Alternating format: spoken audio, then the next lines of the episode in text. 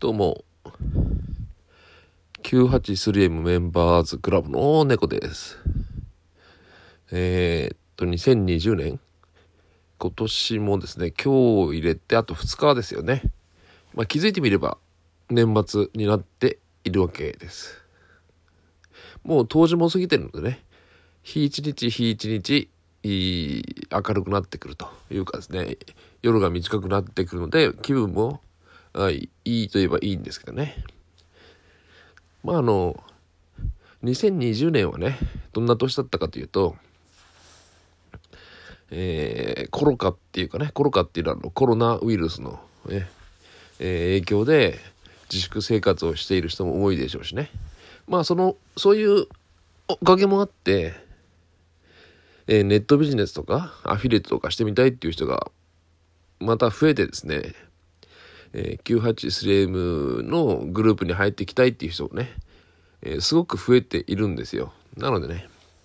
まあそういう流れの中で、えー、ネットビジネスとかね、アフィリエイトみたいなものをどうやって始めればいいのかって話をね、えー、ラジオのような放送で、えー、再開し始めたわけです。まあその、その中でね、えー、一番最初にやんなきゃいけないのは、えー、インターネット越しにね、何かビジネスをしようと思えば、まずは信用ですよっていう話を、えー、これは記事で書いたのかな？えー、まあそんな話をね、えー、ラジオトークでそのうちしときますっていう話をしたので、まあ気づいてみればね、もう年明けそうなので、えー、2021年になる前のギリギリのこの段階でね、ちょっと録音しとこうかなということでお話ししています。まああの、ネットビジネスとかアフィリエイトとかに限らずね、えー、どんな仕事でもですね、まあ商売でも、えー、一番大事なことって信用かなって思っているんですよ。信用がなければね、やっぱりお客さんつかないし、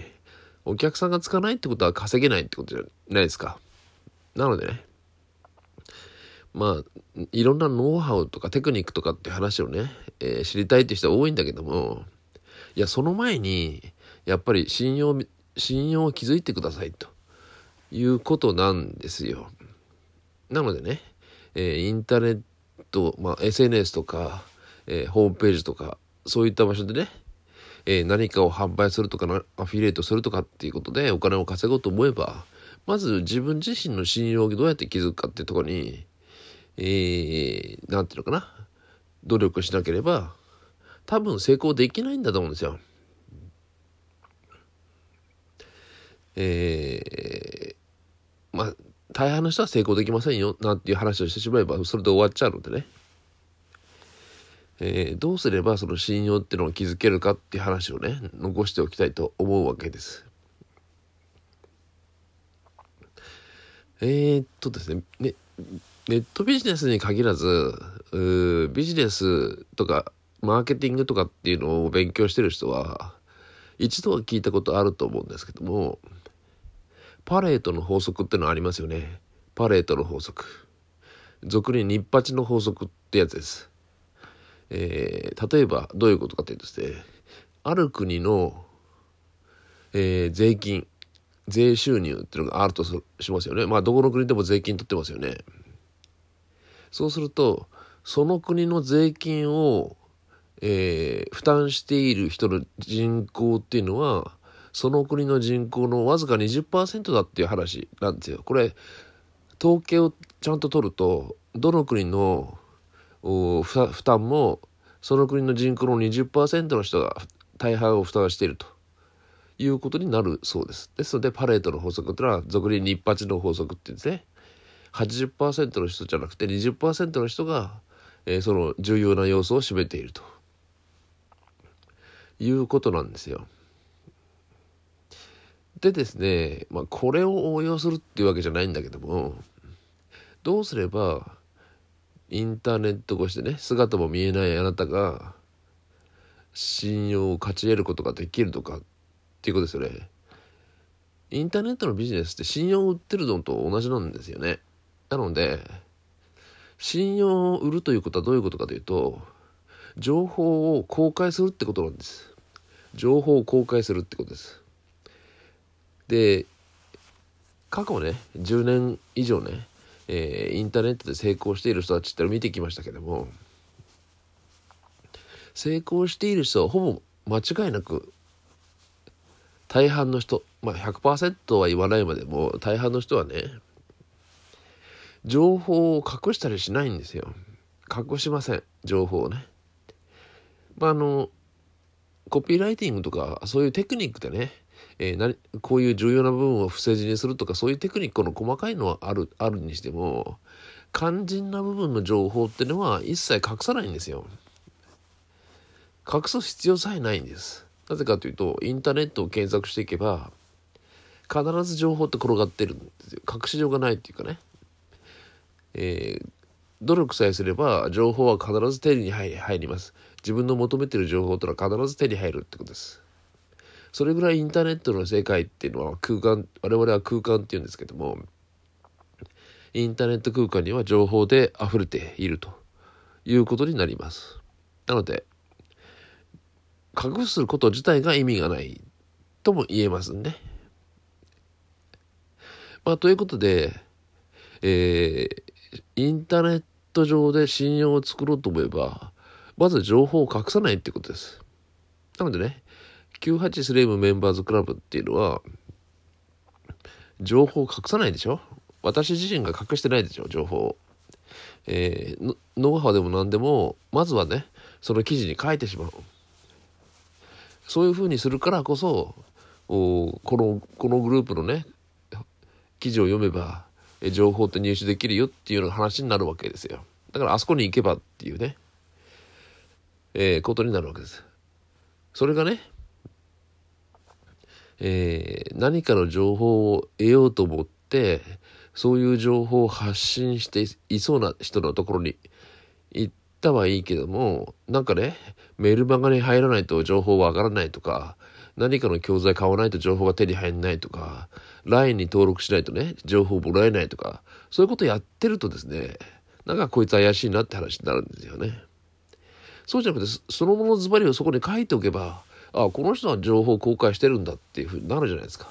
他の人がやってないけどこの人は情報公開してると。ということはそそれイコール信用ってことなんですよ。他の人がしてないことをやっているってことは信用の重要な部分を占めるわけですよね。なのでね、えー、それを繰り返していけば信用っておのずとできていくんだと思うんですよ。まあ、えー、まあ、可能時頃じゃないけどね、えー、柔らは一日にしてならずとかって話じゃないですけども、えー、インターネットビジネスもアフィリエイトも一日にしては成り立つことはないんだけども少なくとも信用ができた後であれば、えー、稼げる可能性はとても大きくなるということになるわけです。これ何をやっても稼げるっていうことです。えー、まあこんなこと言うとねカリスマさんたちに怒られちゃうんだけどもインターネットビジネスのカリスマっていう人たちいるじゃないですか。まあ名前をあえてあげなくても頭に思い浮かぶ人っているじゃないですか。最近ね、日本にいなくてあるシンガポールとかそういうところに移住しちゃって、えー、日本にはいないけども稼いでいた人たち。あの人たちがね、インターネット上に登場した時どうだったかってことをね、えー、私なんか見てきてるので一つ言えるんだけどね。なんか特別なことやった感じじゃないんですよ。あの時代にまだ誰もやっていないことをやっていて、えー、たまたまいいなんていうのかな。その時代のニーズにぴったしだったんです。なのでね何を発信してもね見てもらえたし読んでもらえた。だから、えー、もうインターネットで何かを売る売ることができたわけですよアフィリエイトでもね自分の商品でも売ることができただから稼げたわけですだからなんか我々に比べてすごくね能力が高いとかそういうことじゃないんですね。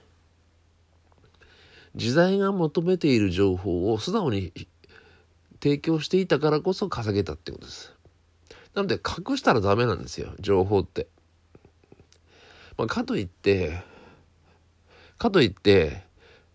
えー、全部を公開しちゃうと稼げないじゃないですかってね言う人もいると思うんだけどまあまあそれは確かにその通り。なので、どのぐらいをね、めどに公開していいのかっていうことを考えた時に、えー、冒頭に言ったパレートの法則っていうのがある程度いい指標になるんです。なので100あるとしたら80%は公開して大丈夫です。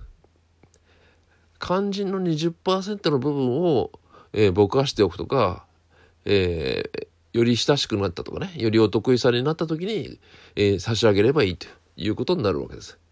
その時にはね対対価がついてくるということになるわけですよ。えー、分かったでしょうね。まあもろにね、えー、ノノウハウっていうかすごく重要な部分を公開しちゃったような感じですけどね。情報は公開しなければ稼ぐことができないというのがね、え今回の、えー、音声の内容でした。それではね、まあ今年は最後になると思うんですけどね、また来年ね、えー、頑張って稼いでいただければと思います。それではまた。